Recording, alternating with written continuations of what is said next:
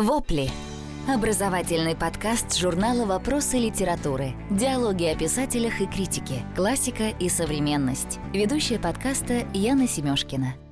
Друзья, привет! Вы слушаете подкаст «Вопли». Меня зовут Яна Семёшкина. а В гостях сегодня у нас Григорий Служитель, писатель, автор романа «Дни Савелия» и актер студии театрального искусства. Гриша, вот как сам ты себя называешь, ты один из малочисленных кентавров. Я новое придумал определение, я себя Какое? называю антропокод. Кентавр, если кто не понял, я объясню. Гриша наполовину писатель, наполовину актер. В общем, ты не берешься, да, в процентном соотношении говорить о том, насколько ты писатель, насколько актер. Да, у меня э, получается последние пару лет плавающее соотношение. Сейчас, например, из-за всех дел, да, там пандемии и так далее, у нас почти весь репертуар в театре отменили, поэтому сейчас полностью я нахожусь в ипостаси литератора. Ты в одном из недавних своих интервью сказал, что ненависть — это валюта, и чем больше появляется ненависти, тем сильнее она обесценивается. Вот как ты считаешь, в современной Хорошо литературе... сказал. Очень хорошо сказал. Как ты считаешь, в современной литературе много ненависти? В самой литературе нет, а вот э, в около литературном мире да. Очень много, но в первую очередь, ну, понятное дело, что мы говорим про социальные сети. В общем-то, все, что происходит вокруг литературы, оно все сконцентрировано именно там. Если говорить конкретнее, то это просто-напросто Facebook. Да, я именно, именно это имел в виду, но это такая холостая энергия на самом деле, потому что это не тот поршень, который помогает развиваться литературе. Этот мир существует параллельно, такое зазеркалье, которое очень серьезно к себе от- относится и думает, что действительно его взаимосвязь гораздо более тесная и важная, чем это есть на самом деле. Ты сейчас про читателей, критиков или читателей, которые считают себя критиками. Для наших слушателей, которые не совсем разбираются во всем этом дантовском аду, а, но тебе повезло, потому что у тебя есть да, свой Вергилий. Ты так называешь Евгения Германовича, который как раз помогает тебе в этом, ну, не- непростом комьюнити. Ну да, потому что на самом деле я даже не, не могу тебе сказать, кого конкретно я имею в виду, потому что я сам не очень сейчас уже понимаю, то, чем отличается блогер от критика, литературовед от э, простого читателя. Все мы немножечко вот в этой каше варимся, да, а, и степень, уровень профессионализма очень сложно определить. Каждый решает это для себя по-своему. Я не знаю, хорошо это или плохо, но да, в первую очередь я имел в виду все, что вокруг как бы находится. И я даже не могу сказать, что я вот называю это холостой энергией и так далее, ненависть. Может быть, в каком-то смысле это даже... То есть любое внимание к литературе — это хорошо. Если это провоцирует какой-то интерес, наверное, это не так уж и плохо. Сам себе сейчас как бы противоречу, да, но я действительно так думаю. В 2018-м вышло первое издание романа «Дни Савелия». В 2019-м ты получил две премии «Ясная поляна» и «Большая книга». После этого литературного события ты заметил, не знаю, может быть, больше какого-то вот как раз негатива. То есть тебе пришлось столкнуться с каким-то испытанием а, литературной славы. Понятно, что, наверное, больше гораздо людей заговорило о книге, больше людей прочитало, но тем не менее, была ли обратная сторона этого успеха? С- Сразу немножко поясню. Читательское голосование. Вторая как бы премия, скажем так, «Ясная поляна». То есть это не первое и второе место, а это именно отдельное голосование было. Тем не менее, как мы знаем, читательское голосование... Особенно ценно. Особенно ценно, да. Да, я понимаю, о чем ты говоришь. Э, Понимаешь, в чем дело? Мне действительно Вергилий, Евгений Германович, Женя Германович очень помог. Э, Действительно мне все расписал, как, что и э, откуда и с чем его едят. В общем-то, ну, он буквально мне, вот это еще было до публикации, еще тол- до- до- толком до издания книги, до того, как э, Елена Шубина, в общем-то, сказала, что она будет издавать эту книжку, он мне все буквально до, чуть ли не до фамилии рассказал, кто как отреагирует, сразу предупредил, что не надо на это, к этому серьезно относиться, и те же люди, которые сначала могут говорить очень хорошо, через какое-то время, когда поймут, что э, как бы вот эти концентрические круги вокруг премии, они будут все сужаться и сужаться, они, эти же люди могут поменять свое мнение на противоположное, и, и наоборот. То есть очень, очень известные критики, одни из самых известных, э, меняли свое мнение там спустя год. Понимаешь, в чем дело? Я живой человек с нервами, да, с жилами, с кровью, с венами. И, разумеется, я поначалу не мог на это не реагировать внутренне. А Мне было безумно приятно, когда книжку хвалили, и действительно мне было больно, когда я слышал какие-то несправедливые отклики, а потом мне стало все равно. И дело не в премиях, потому что я, как объяснить, у меня немножко, другие счеты были с собой, когда я эту книжку писал. Да? Я уже это слово пару раз употребил, сегодня я третий раз его употреблю. Дело в энергии, от которой тебе нужно избавиться. Да? И я не думал ни о каких премиях, я не думал о признании. Другой вопрос, что я не буду кокетничать, я понимал, что книжка получилась. Конечно же, премии вызвали интерес и большее внимание. Я на днях получил еще одну премию, что мне совершенно неожиданно. Да, арт, да, поздравляю. А, а, Спасибо. Арт-премия арт премия Москвы. Москвы. Это да. первая премия, вот такая учрежденная, она будет вручаться, надеюсь, будет и впредь вручаться раз в три года, насколько я понимаю. Для меня это очень ценно. Коротко скажу, потому что это московская премия, потому что а, а книжка-то моя, она не о котах, она, конечно, о Москве и об, об ее обитателях, и поэтому я понимал, почему в каком-то смысле она сейчас, эта книга пришлась ко двору. Опять же, это не была моя стратегия, я не выбирал эту тему. То есть я выбирал эту тему, но это я, я выбирал не, не, не, не чтобы там хайпануть на котах или еще что-то. Конечно же, нет. Я думаю, что можно тебя перебью, да. кот. Мне кажется, у тебя это просто способ рассказывания о Москве и способ показать Москву, на мой взгляд, конечно. Я не знаю, какая Ты была авторская права. задумка. Это, это ракурс, это некоторый ракурс, mm-hmm. который раскрепощает. Я понимал, что в, в каком-то смысле там совпало не только, дело не в том, не только в ракурсе, потому что действительно я этих животных люблю, и у меня очень много с ними связано, и действительно я очень любил кошку, которая у меня умерла, как-то я очень тяжело ее уход переживал, и в каком-то смысле все, все сложилось, да. Но если говорить конк- вот про тот вопрос, вопрос, который ты задала, конечно же, интерес возник еще больше после этих премий. Я не, ну, конечно, мне это приятно как автору, может быть, уже не самому молодому, но все-таки дебютанту. И возникли какие-то переводы, возникли какие-то предложения. Любого автора это не может не радовать, конечно же. Другой вопрос, что я не могу сказать, что я как-то трясся над этим и сильно переживал. Для меня и так все сложилось настолько чудесно, неправдоподобно чудесно. И поэтому о премиях я думал так, ну да, да, нет, нет. Есть определенный процент негатива, и коль мы с этого начали, да, то я хотела спросить, а как ты выработал ли ты какой-то фермент, а, который позволяет тебе с ним справляться, потому что ты и актер, и писатель, и человек чувствительный очень, и ну, по поэтому, наверное, тебе сложнее, может быть, воспринимать э, какую-то критику, которая не всегда бывает конструктивной и бережной, а, особенно вот в этой окололитературной тусовке. Понимаешь, дело, а сейчас мне все равно вообще. Последний год-полтора мне просто это безразлично. Э, дело не в том, что премии помогают выработать иммунитет, хотя и в этом тоже, но в том, что чем острее так наз... Хотя это же не критика. Дело в том, что очень много не очень молодых, э, не очень состоявшихся людей, у которых э, все в жизни очень плохо, да, которые, многие из них пьют, что уж там, сидят у себя там в каких-то там, не буду говорить где. В общем-то, самый простой способ о себе заявить – это хайпануть, хайпануть за, за чужой счет, правда же? И к этому даже не с улыбкой надо относиться, со, со страданием. Потому что есть люди, которых мне реально жалко, и я понимаю, что они не очень здоровые. Я не, не хочу называть фамилии, не хочу никакой рекламы никому делать, но иногда я что-то вижу, и просто люди не понимают, насколько они сами себя этим унижают. Они это не понимают, потому что при любой критике, я к критике отношусь нормально, если это конструктивно, и с некоторой критикой я готов согласиться, пусть она будет острая. Потому что я и сам какие-то вещи иногда перечитываю, там какие-то редактуры делаю, я понимаю, что сейчас бы я написал это, может быть, в каком-то ином ключе, а я подобрал бы другое слово. Это естественно и нормально. Но этот труд сложился, он уже остался там. И одно дело критика, другое дело, когда люди полны вот этой ненависти. Они полны чувства, что э, все вокруг виноваты, виноваты Виноваты американцы, виноваты либералы, евреи или еще кто-то, тайная ложа Биробиджана в том, что их никто не читает. Они считают, что причина вовне, а не в них. А, и тогда они, разумеется, начинают мстить этому миру. И тут мы возвращаемся к тому, с чего начали, что это не просто неконструктивно, а это сжирает человека. Понимаешь, есть чувство соревновательности, и в, не, в, в этом чувстве нет, нет ничего плохого. Это нормально, это даже хорошо.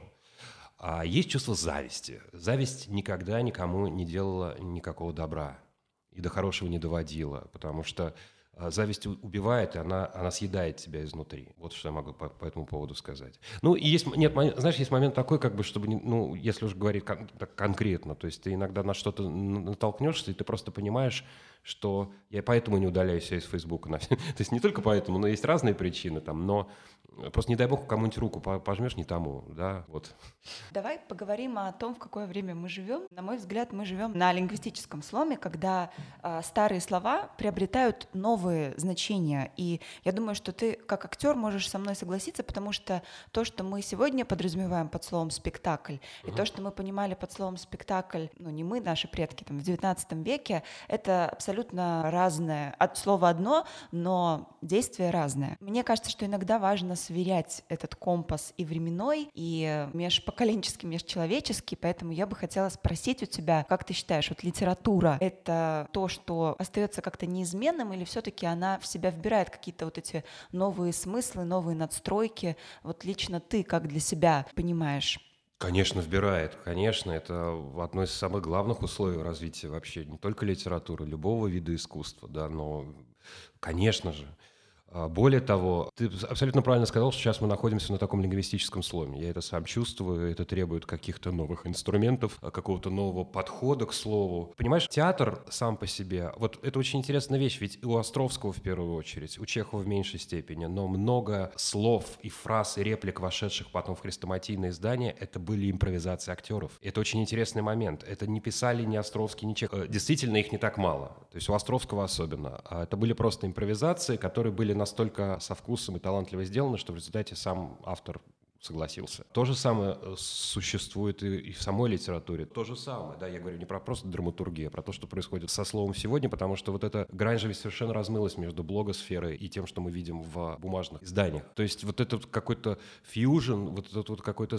постоянное соприкосновение и вот это вот какое-то странная, странная смесь то есть и того, и другого, и интернета, и того, что все равно до сих пор есть телевидение, да, мы это слышим, того, что мы слышим в троллейбусах, в автобусах, оно все рождает какой-то совершенно новый подход. Плюс есть момент колоссального заимствования из английского языка гораздо большего, чем, я думаю, даже то, что происходило в 19-18 веках э, касаемо французского языка. Потому что на французском просто-напросто говорили.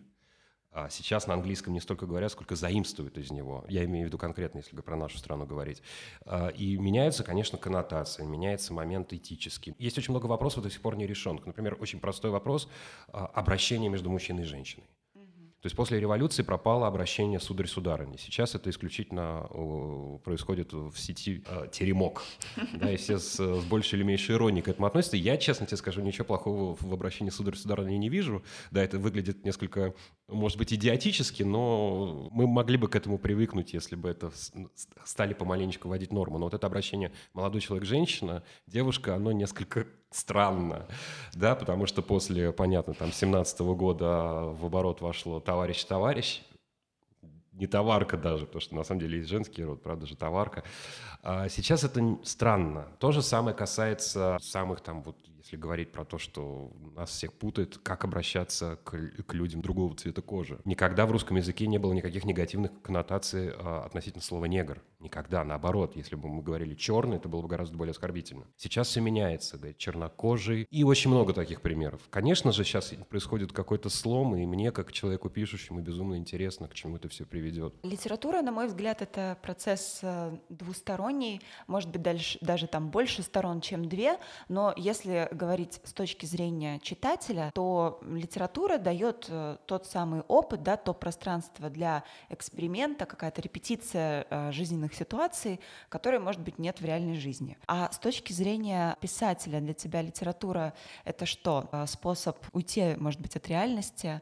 А, объясню, почему я так интересуюсь. Потому что, на мой взгляд, литература — это такой же наркотик, как и видеоигры, как и, не знаю, какие-то сериалы на Netflix, бегства от реальности, так же, как и видеоигры, так же, как и наркотические средства. И любой а, жизненный опыт неудачный можно переплавить в отличную литературу. Да. И есть ли для тебя в этом какая-то опасность? Меньше жить, больше писать? Или так нельзя? Нельзя хорошо писать, если мало живешь? Можно по-разному писать. Это не столько зависит от количества лет, сколько от того, что, в общем-то, внутри у тебя происходит, но это очень сложный вопрос, на него нет ответа. Я считаю, у литературы одна единственная цель — спасти мир. По поводу того, почему человек зачем пишет, никто никогда на этот э, вопрос не ответит наверняка, понимаешь? Но по поводу избавления боли, да, это я понимаю.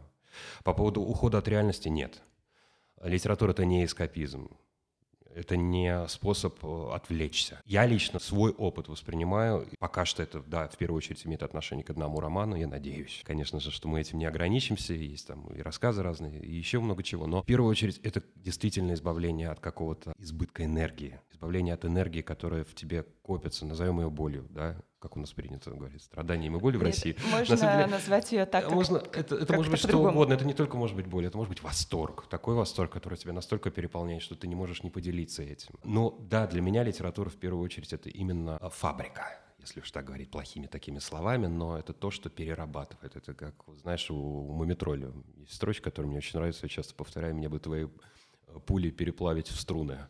Вот приблизительно так. Я думаю, что настоящая литература, она так и делается.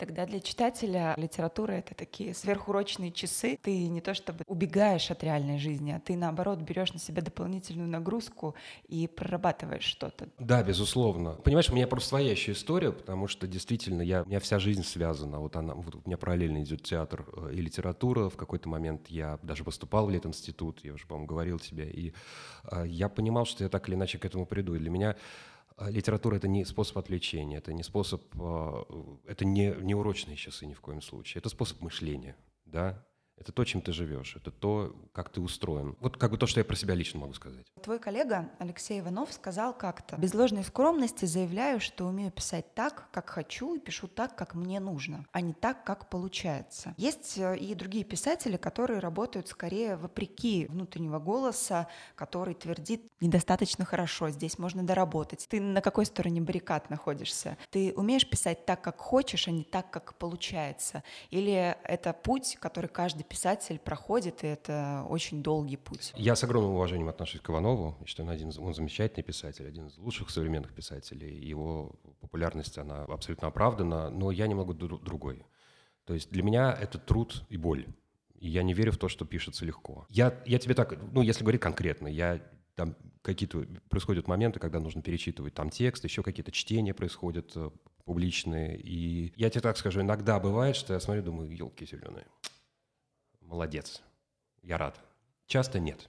Очень часто я понимаю, что я бы сделал совершенно иначе. То есть, если бы я не был доволен тем, что я делаю, если бы я не получал от этого настоящего удовольствия, я бы никогда в жизни бы а, не эту, эту, во всяком случае, рукопись никому бы не показал. То есть, конечно же, в результате я доволен тем, что вышло. Но для меня это постоянная борьба и война. Когда ты садишься и делаешь что-то серьезное, не для лайков, там, не для какой-то ерунды, да, а чтобы просто какие-то разговор с самим собой вести серьезно, разбираться в себе в самом, да, и с миром. Тут такой счет, ты знаешь, я не могу сказать, что я всегда, вот у меня получается только так, как я хочу, к сожалению. Нужно, мне кажется, иметь большую смелость об этом говорить, потому что мне кажется, что вообще писатели, у которых получается писать так, как они а, хотят, так, как они это задумали, их на самом деле не так-то много. По, по крайней мере, я, кроме Иванова, не знаю никого ну, другого, кто бы в этом так прямо признавался. Тут сложно говорить. Э, поверь, люди, которые, писатели, которые дают интервью, они далеко не всегда говорят то, что они думают на самом деле. Давайте с этого начинать. Мне очень понравилось, как Самсонов, который как раз вот в этом году, когда я а, номинировался на «Ясную поляну», он очень здорово сказал, мне это понравилось. А, нормальное чувство для... Я не помню дословно, но смысл в том, что нормальное чувство для писателя который закончил свой, свой труд, свой роман, это чувство стыда. Это тоже немножко утрировано, в этом есть такой мод, да, что называется, но это близко к истине. То есть ты не всегда далеко доволен и рад. Там все, все, всего вместе всего очень много. Сколько я знаю, твой писательский ритуал, ты стараешься писать каждый день утром три часа, не больше трех часов. По-прежнему, да, так, так и есть? Вот сегодня скажи, пожалуйста. Нет, перед... сегодня нет. Нет, сегодня нет, но у меня есть просто, еще раз повторю, что у меня помимо литературы из театра еще какие-то некоторые обязательства, хотя сейчас, опять же, почти репертуар снят из-за пандемии, все болеют и так далее. А, это то, что как, как бы я хотел. То есть есть периоды для меня, да, когда я действительно могу неделю сидеть вот так вот работая, я получаю от этого огромное удовольствие, но далеко не всегда так получается. То есть я не очень дисциплинирован. Каждый раз, когда ты садишься писать э, что-то серьезное по-настоящему, вот это чувство страха, чувство а, провала, оно не покидает, что, может быть, в конце концов ничего и не получится. Да. И тем не менее ты находишь э, каждый раз в себе силы садиться и писать. Это выглядит как э, абсолютный и писательский подвиг, и человеческий подвиг, потому что, на мой взгляд, смелый человек не тот, который не боится, а тот, который боится, но делает. А что тебе помогает бояться, но делать? А, понимаешь, э, я скажу так, что есть мышление, да, то есть ты, а, то, то, что я уже говорил, то есть это твое мировоззрение, то, как ты устроен, а ты думаешь, философы думают идеями, да, а писатель думает словами, и когда ты идешь по улице, у тебя возникает какая-то вязь внутри, ты понимаешь, что ты, хотя я никогда не писал стихотворения в жизни своей, а, я понимаю, что возникает что-то назовем это все-таки чувством какого-то некоторого ритма, да, некоторая инвентаризация мира внутри, когда ты чувствуешь, что тебе хочется что-то назвать как-то, определить, и ты, тут уже вопрос не страха и боязни, ты просто садишься, у меня вот в, в айфоне там 7 тысяч заметок, то есть ты так или иначе два слова вместе поставил, для тебя это уже литература, ты, ты уже трудишься, да. Другой вопрос, что, конечно, для рассказа, для повести, тем более для романа этого недостаточно. Это может быть достаточно для поста в Фейсбуке, но это немножко другое, да, и поэтому в первую очередь ты, ты идешь за импульсом, да, а дальше что получится, то получится. Не получится, ну бог с ним. Если говорить про какие-то табу, то ты э, тоже, как ты сказал, а, кстати, ты читал лекцию в школе «Пишем на крыше», mm. которая проходила в школе вопросов литературы. Тебя спросили, а что нельзя писателю? И ты ответил, что ты против того, чтобы сейчас как-то художественно переосмысливать а, трагедию Великой Отечественной войны. Насколько я понимаю, это касалось кинематографа. Можешь пояснить, пожалуйста? Пере переосмысливать, да переосмысливать-то как раз я за это, я за то, чтобы были новые ракурсы, когда мы работаем с этой темой. Но я говорю про тотальной дискредитации. Этого, что ты понимаешь под, это, под тотальной дискредитацией? Когда люди занимаются тем, что зарабатывают на этом деньги. А это самый легкий способ в нашей стране сейчас заработать деньги. Под какую-то там очередную дату, форсирование, не знаю, там Днепра или еще что-то, какой-нибудь операции. И я понимаю, что все это настолько фальшиво. Мы все придавлены э, этим горем, которое еще сто лет не прошло. Но мы все так или иначе повязаны этим. Мы все так или иначе не можем не чувствовать э, всю эту боль. И работать с этой темой нужно предельно деликатно. И когда я вижу, что каждый третий человек начинает что-то снимать, что-то писать, что-то... Мне просто facepalm, что называется. Просто не трогайте эту тему, если вы не понимаете вообще, о чем идет речь. Сейчас я вижу такую отретушированную красивую историю, когда, если говорить про кино, какие-то молодые симпатичные ребята, э, некоторых я знаю, вот они выходят, там что-то там изображают с какими-то ссадинами на лице. И в этот момент ты думаешь, я просто, ну, понимаешь, вот пропал без вести. Что такое пропал без вести? Это же не в лесу заблудился солдат. Его, значит, на части разорвало. Так что ни, ничего от него не осталось. И когда ты понимаешь это, что треть этих погибших, она, они выстрелить не успели врага, их просто разнесло на части. Просто не трогайте эту тему, вот о чем я говорю, понимаешь? Просто из, из уважения хотя бы к памяти. Это не значит, что об этом не надо говорить, надо, но это слишком трудно, это слишком тяжело, и для этого вот из последнего, что я за последние, окей, 10 лет прочитал, это я могу сказать «Благоволительница», роман Литтла. Страшный, чудовищный а, в, своем натур... в своей натуралистичности, но такой ракурс я понимаю. Вот это я понимаю. А вот это все какой-то не до людей, которые даже в армии не служили. Дело не в том, что в армии не служили, дело, дело же не в этом. А дело в том, что, ну вот оставь его, можно открыть, почитать, и после этого там вообще решить, стоит этим заниматься или нет. Угу. А так называемое вот это напоминание, чтобы помнили, да помнят все и так. Ну кто об этом забывал? А, вот тут на самом деле такая спорная тема. Я объясню, почему тебе этот вопрос задала, потому что литература 21 века, она во многом еще отрабатывает травмы 20 века. Ты пишешь о современности, а очень многие твои коллеги, практически 90% писателей, они все еще остались там, в 20 веке, они обрабатывают эти травмы, и есть определенный читательский кризис на эту тему, но так мы проживаем эти травмы. Как бы если об этом не думать и если об этом не размышлять, э, если это не перерабатывать, тогда эта пауза затянется, а потом этот нарыв все равно придется расхлебывать. Писателям не нашего времени, там, писателям, не знаю, через 50 лет и так далее. Потому что история 20 века, она такая богатая, ее, наверное, сложно сложно как-то осмыслить. Понятно, что это горе, оно переполняет, и каждого оно за затронуло. Но в отличие, например, от американской литературы, которая очень подробно обрабатывает травмы там даже 11 сентября, я сейчас не хочу сравнивать эти mm-hmm. трагедии, просто как пример, да, а, там очень много и текстов, и фильмов, художественной интерпретации и проработки этого непростого опыта. И я понимаю, о чем ты говоришь. Можно по-разному да, это перерабатывать. Можно да. как Астафьев, а можно снять фильм Т-34. И то, и другое — отработка этой травмы. Или я не ты... уверен, что фильм Т-34 это отрабатывает эти травмы. Я, не, я сильно в этом сомневаюсь. Да, а что тогда отличает Фи- Это фильмы делаются для кассы. Uh-huh. Это фильмы делаются для того, чтобы заработать большие деньги. А я говорю немножко про другое, понимаешь? Ну, ты сама вот упомянула 11 сентября. У нас есть трагедии сопоставимые, их много, хотя бы Беслан, хотя бы Норд-Ост. Понимаешь? это про то- это, да, по- да, фактически, про это насколько я знаю, нет. про это сейчас не делают. А, Если говорить про войну, я сейчас скажу вещь крамольную и страшную, но это я действительно так думаю. Трагедия этой войны дело не в том, что немцы делали с евреями, говорю сам, будучи евреем, русским евреем. А, Дело не в том, что японцы делали с китайцами или корейцами. Дело в том, что человек делал с человеком. Вот в чем трагедия этой, этой войны, в чем катастрофа.